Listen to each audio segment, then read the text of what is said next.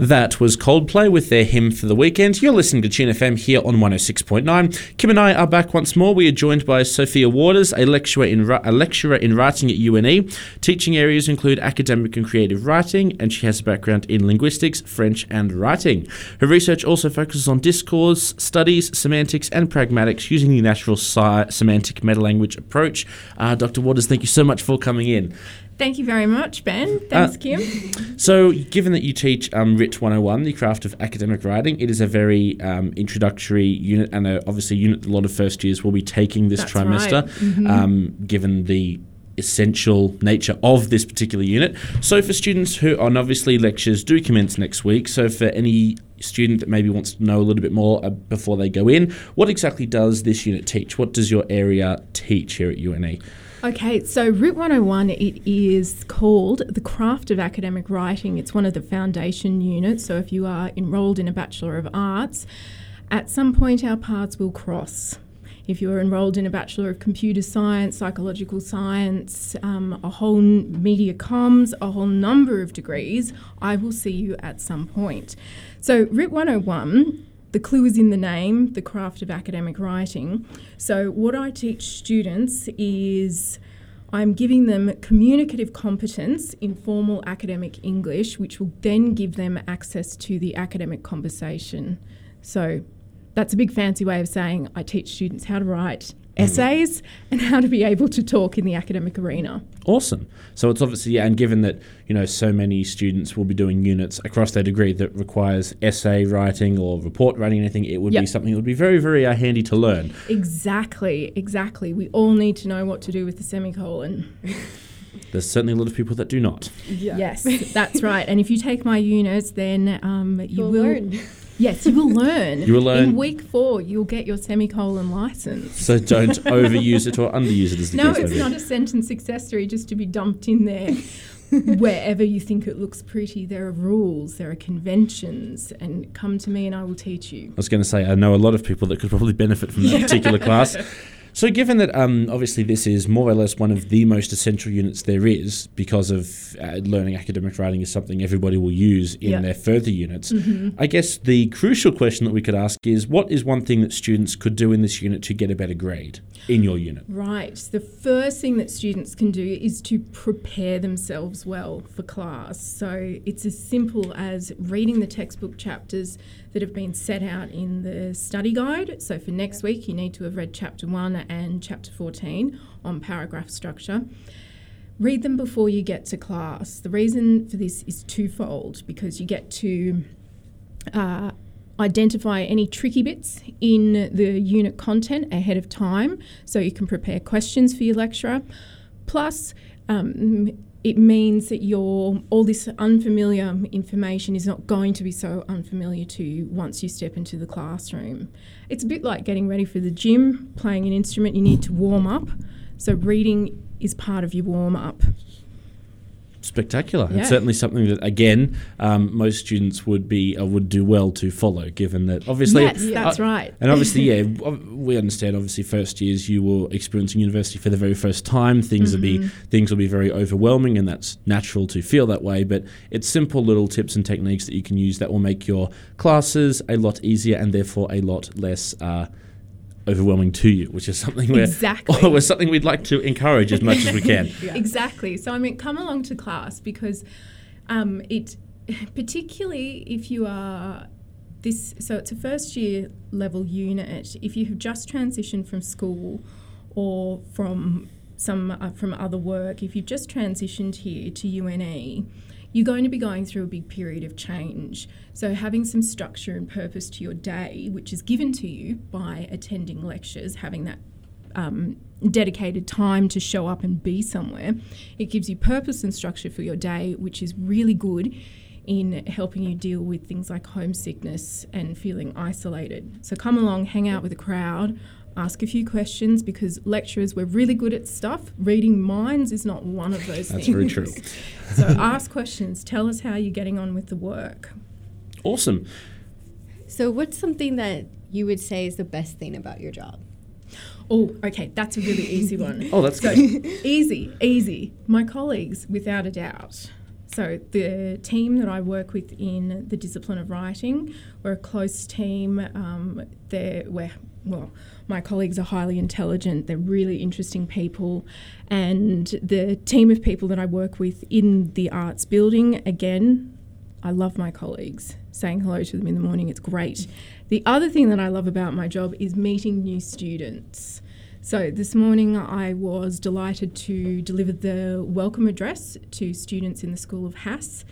And, you know, seeing all these bright faces coming in, slightly overwhelmed, but equally excited about this new adventure that is university study, it's always great. We get students from around the world, diversity of age ranges, backgrounds. Um, all sorts of things. That's one of the most delightful parts of my job, meeting new people. Fascinating. I guess not to be too negative, but on the flip side, what do you think the worst thing about your job is? Now, that is a hard one, and so I have thought long and hard about it, and I think it's got to be said parking in week one of teaching. yeah, no, I can't. I can't. Even I It can't. is a struggle. I can't. It's really tough. You end up parking halfway to Guyra or way down the paddock. So, yeah, even I can't spin the parking situation here at UNE. It's um. Yeah. no, Gen- I know generally- you'd think as a lecturer they'd reserve you a spot or something, but no. No.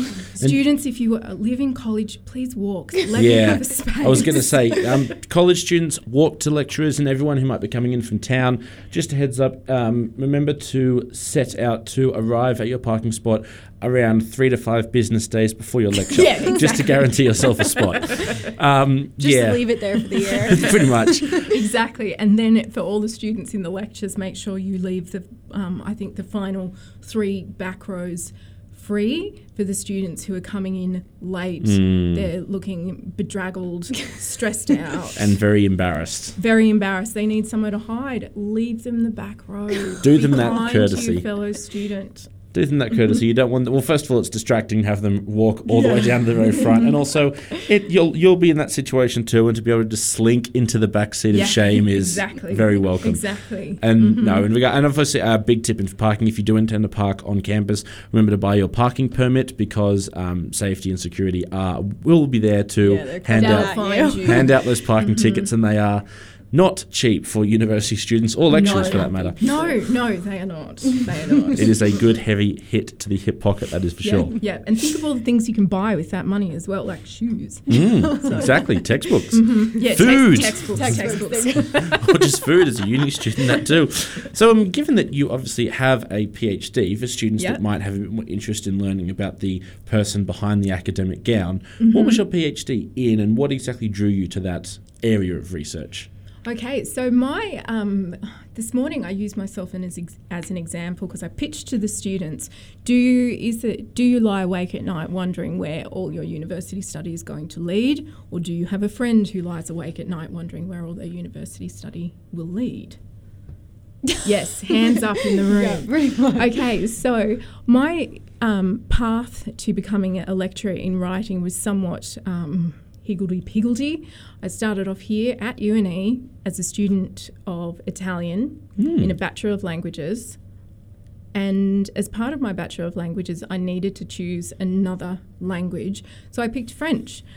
I did a year overseas, loved it, fantastic. So if you're going to do a B Lang, do that because you get to go overseas. I can attest to how wonderful overseas travel is. Yeah, it's Yeah. excellent. And then I was interested not just in language in terms of how the words fit together, but the cultural competence that you ha- that native speakers have behind the words that helps you put all that makes you a culturally competent speaker. So essentially, you know how the words fit together and all the other cultural stuff that makes you understand who to say what. What? No, hang on. Let me start that again. what to say to whom, when, and about what and why. Those sorts of things. So I studied linguistics, which is an excellent subject. You get to do the scientific study of languages. I specialise in semantics, so the meanings of words, and I look at um, cross cultural communication. So that's a very long way of saying that I did my honours in French and linguistics, Yep. my PhD in linguistics, and the topic was on the meanings of the words nice, rude, polite, impolite, and manners in Australian English. And compared them to their nearest equivalents in French. Oh goodness me, that sounds fascinating. Oh, thanks, Ben. I'm, I, I'm assuming there would be a lot of uh, differences, knowing what the Australian culture towards Yeah. language can be. Indeed, indeed. So, for example, the word nice, you might think, oh, yeah, it's super easy to use. You can use it wherever you want. Anytime you want to say that something's mildly good, you say, yeah, nice. Nice. This is a nice pen. This is a nice interview room. I'm here with some really nice people. So, if I were to translate those sentences into French, I have at least seven options to choose from. Mm. Yeah. And they Yeah. all have their little nuances that you have, as a French speaker, competent French speaker, you need to know which one of those seven will slot in to your English sentence. It certainly seems like a, uh, a bit Yeah. daunting for uh, obviously someone yeah. that's first starting out.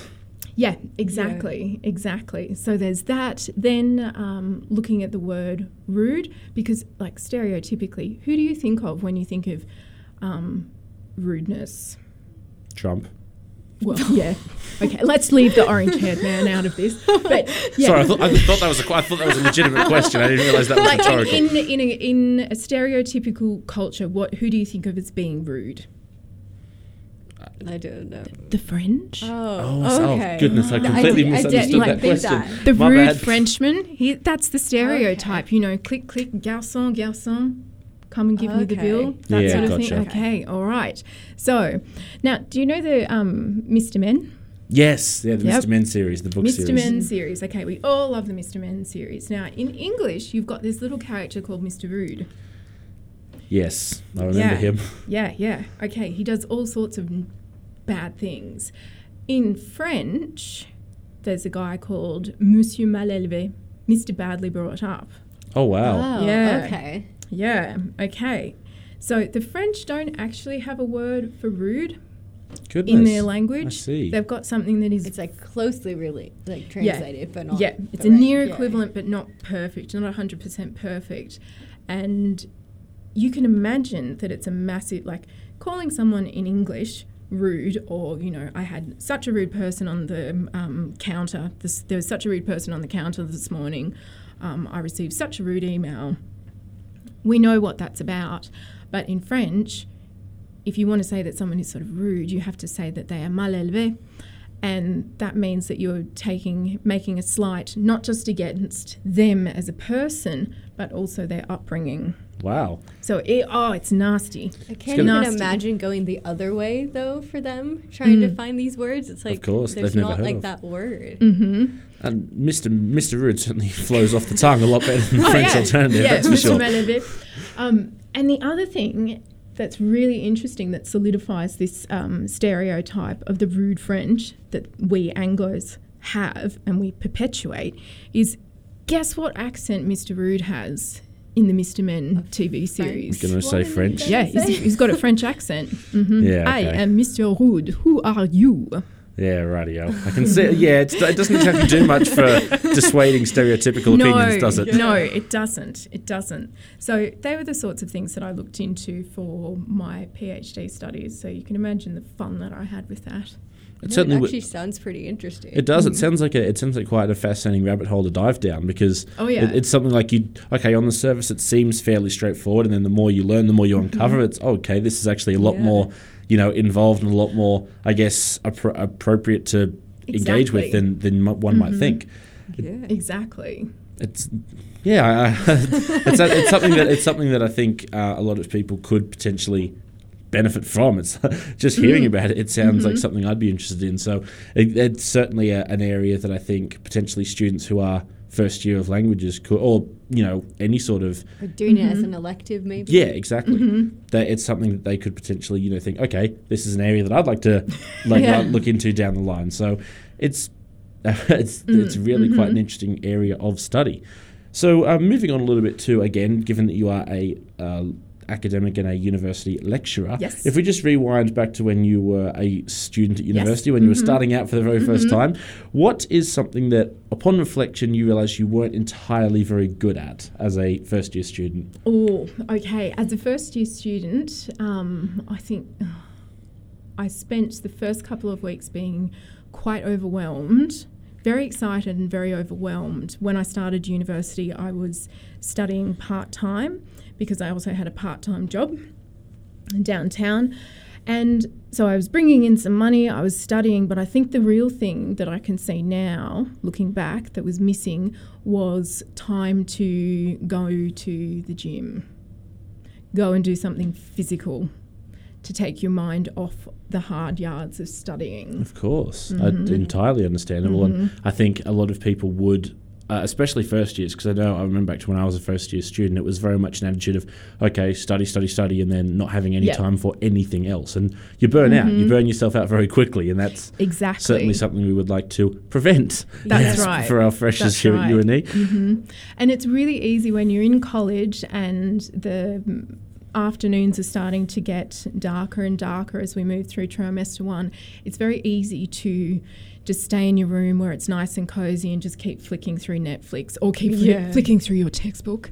Um, One of You the two. hope. yeah, it, it's really easy to get into that, and Yeah. so it's, I think it's important to have a group of friends around you who will m- drag you to a gym class down there at Sport UNE. Yeah, like all not like just like the study and the working, but also like the social aspects. Yes, and just exactly. Making sure like Exactly. we have a balance between Mhm. it all. And I mean, that's another reason why I will say to my students, come along to lectures because there is a social aspect to being part of a lecture. Even if you don't say anything, we do encourage you to say something in the lectures. We want to know how our materials are landing. Are you, um, do they resonate with you? Are you understanding what we're putting forward to you?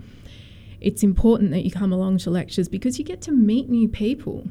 And you get to ask questions. Don't be afraid to ask questions. That has been like the theme Yeah. today. Mhm. It's just like they're just people too. So ask those questions that Yeah. you do have. We're very human, and all academics, we love our research topic. I mean, I could have spoken about mine for ages. So come up and have a chat. I certainly would have complained. Thank you. Um, I guess now just uh, a similar question, but I but a little word a little bit differently. What do you wish is one thing that you what do you what is one thing you wish you knew when you first started out as a university student? oh, okay. Um, I think probably um, time management. That's something that by the end of my university career, I really had it down. Let's just say between you and me, I was quite swotty. Okay, Yeah. hmm It's one of those very high achieving, work hard students. Um, so, uh, but it took me a while to get there. University study really resonated with me. So I think this is what I would like students to take away is that you can leave all of your high school stuff behind. UNE is a place where you can succeed. We want you to succeed. So you can leave whatever happened in high school behind, start afresh. And in terms of time management, it's really important to get in there and hit the ground running because for I was really surprised when I started doing languages here that I learnt everything that I had learnt in the 6 years at high school, I learnt in 1 year here at university. So it's intensive. Yeah. So Okay. yeah, it's the intensivity of learning that I think students really need to um, come to grips with in those first few few days of uni, and also that you need to be a lot more independent. Yeah, Yes. it's not more like holding your hands and kind Yeah, of like, helping you through I mean, things. We'll remind you about assignments and things like that, but university it is it's the next stage of life. As you go down the path of Yeah. life, um, it's the next stage. You need to become independent, self-reliant, I mean, and- ask yeah. for help when you need it, but not Exactly. like kind of just standing there watching over you, being like, "Oh, I think you need to do this." hmm I, w- I do know there's a few students, or potentially future students, I know that I know back from where I come from that had a rather unpleasant time of high school, and they are reluctant to come to university because I think it's going to, just going to be more of the same. I and I'm sure you'll agree. I can attest that it is 100 percent not. There is It a massive really difference between Yeah. high school and university, Mhm. and certainly I would f- I would say university is a lot more enjoyable, a lot more rewarding, and a lot more engaging than high school. That's for sure. Exactly, exactly. I mean, just the diversity of people that you get to mix with here is it's always astounding, um, and finding getting to hang out with people who are interested in the same things that you are, plus meeting other people that you would never normally meet Mm. and having very different interests. So make the most of opportunities where you get to come out to social events up here at the Stro. Be sensible, of course, Yes. but um, yeah, make the most of the social events that you get to attend. If your college is running social events, if there are townies events, come along to those as well. I would just segue off the back of that piece of advice and remind everyone that there is a comedy night tonight at the Stro. the doors open at six o'clock, and like Dr. Wa- Dr. Waters said, it's a very good opportunity to uh, engage with potentially fellow, fellow classmates in a very yeah. social setting, Yeah. like you said, Kim. Um, and it's it can be a lot of it can be very beneficial to sort of meet someone that you've seen in class or that you've seen in a tutorial or a lecture, and I guess talk to them in a less uh, academic related area. Yes. I- Yeah, yeah, because you can't really chat in tutes. no, please don't. They don't- they don't like Please that. don't. No, we don't like that. That's not ideal. It's not the ideal learning environment. No. So if you're in a tute, don't do that. That's my piece of that's my piece of advice. Yes, that's all right. Mm-hmm. So I have a question. Mm-hmm. What would be your dream research location? Oh, okay. So, Kim, I have two dream research locations and they are related. Ooh. I will Okay. explain to you how they are related. So, with my PhD, I told you that I did, um, I specialise in Australian English. So, it's not just the words, but the reasons we say things, the um, the inner workings of an Australian's mind, the cultural values, what we think passes as uh, good ways of behaving in particular situations, what are good ways of interacting. So, based on that, my um, top research location would be uh, my parents' shearing shed. Okay. Interesting. That's so, certainly during most, shearing, I bet no one said that yet. No, that's Nope. certainly a unique one. yeah. Okay. All right. So during shearing time, um, my dad will engage a lot of shearers to come along and take the wool off the sheep. And you hear a lot of interesting chat. Mm. Now, I'm not necessarily interested in the content of the chat, but as a linguist, I'm interested in how things are said, why they're said, and why people pick those particular words that they do. So, shearing shed, you can think it's it's pretty rough. It's pretty rough. So, and it's quick, it's fast, it's hot. Lots of people moving around. Yes, there's a fair bit of swearing. There's lots of colloquialisms. Yeah. There's lots of neologisms, so new words. So, Yeah. as a linguist, if I'm there helping out on the table, whatnot, my top tip for looking profoundly competent in a shearing shed is when the fleece is on the table, so the sh- sheep has been shorn. My dad has chucked it up on the table. I can't do that. I don't have the license for that. you shake the wool like you're um, flapping out, shaking out a sheet, and that's to knock off all the teeny tiny bits of short wool, and it will make anyone, even the least competent person in the shed, look profoundly competent. It'll make you look exactly like you know what you're doing. Cool. There you go. So, top tip. So, the shearing shed, you hear a lot of swear phrases in there, which Any interesting ones? none that I can repeat here. None that I Yes. can repeat. Obviously. No, but it's Australian English is productive. So the reason why I like to be involved in shearing is that I get to hear all of this, Yeah. which I would never, you would never usually hear that around um, in academia. And my mum's cooking's pretty good too. Okay. That's, So that's ideal research location number Yeah. one. The second one is hardware stores on Saturdays. Interesting. Now, the reason why I say that, I know you're looking confused. Why would you want to go there? Is it just the sausage sandwiches? well, yeah, but when you go to a hardware store on weekends, you get to see a lot of frazzled people trying to explain new, difficult, challenging concepts to experts in particular fields. And it's interesting to see these playing out. Now, I'm not saying I'm standing there eavesdropping no, I'm not. Like, don't go looking for me in the hardware store hiding behind the buckets. I won't be there. I won't be there. But I've been in these situations myself where you're trying to explain to someone the, you know, the bit that goes around the window that holds the, um, makes it look pretty, like it, Yeah. the picture frame, the window frame. Like it's whatever peop- you're looking for. It's kind of Exactly. like not straightforward, but it's Exactly. So I'm profound. I'm really interested in how people use language to um, interpret their world and explain their world to other people. So that's, you know, the sausage sandwiches aside, that's a hard sentence to say. Yes, I should imagine. That's why I'd like to be hardware store and shearing shed. Okay. Interesting. That's certainly the most insightful answer we've gotten to that question uh, over the oh, course see, of this oh, week. well, so I've thank thought you. about this a lot. Australian English. Fair enough, too. So, given that um, you have a fair amount of obviously intricate knowledge and experience in this particular field, do you have any sort of social media presence from an academic or professional perspective where people could follow you and potentially learn more about it? Um, so, in order to find me, I am on my Moodle site, basically. So, and you can find my um, profile in the writing discipline page.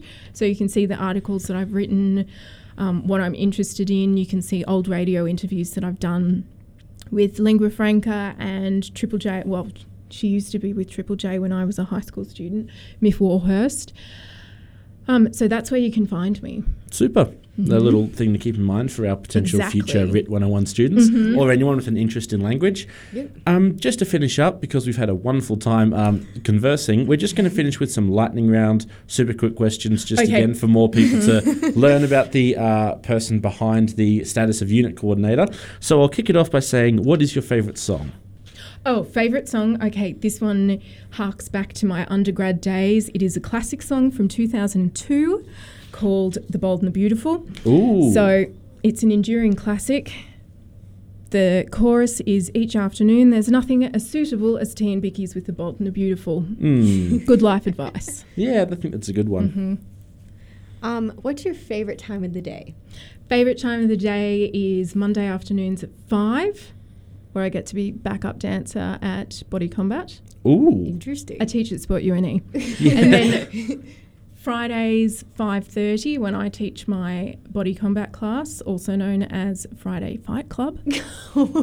Come along, show me what you're made of. Not much in my there you case. go. Go to sport you and eat at five. Absolutely. Head on to the Fight Club. So, um, It's not as dangerous as it sound. It's, it sounds. It's really fun. okay, good. We should probably specify that right off the bat. What do you nerd out on? Words. Okay. I guess that is very uh, Yep, appropriate lexemes. given, Appropriate, yeah. given the Lex case scenes, of the. uh, okay, that's fair enough. Hmm. What are you listening to at the moment? Like not particularly music, but if you have any like Oh. audiobooks or Podcasts. What am I Yes. not listening to? Podcast. Okay. Love the podcast. So I've just finished Dolly Parton's America. Highly recommend it. Okay. And also, every week I hang out for Jo Elvin and James Williams. Is It Just Me? The podcast where they talk about the funniest, weirdest dilemmas of modern life.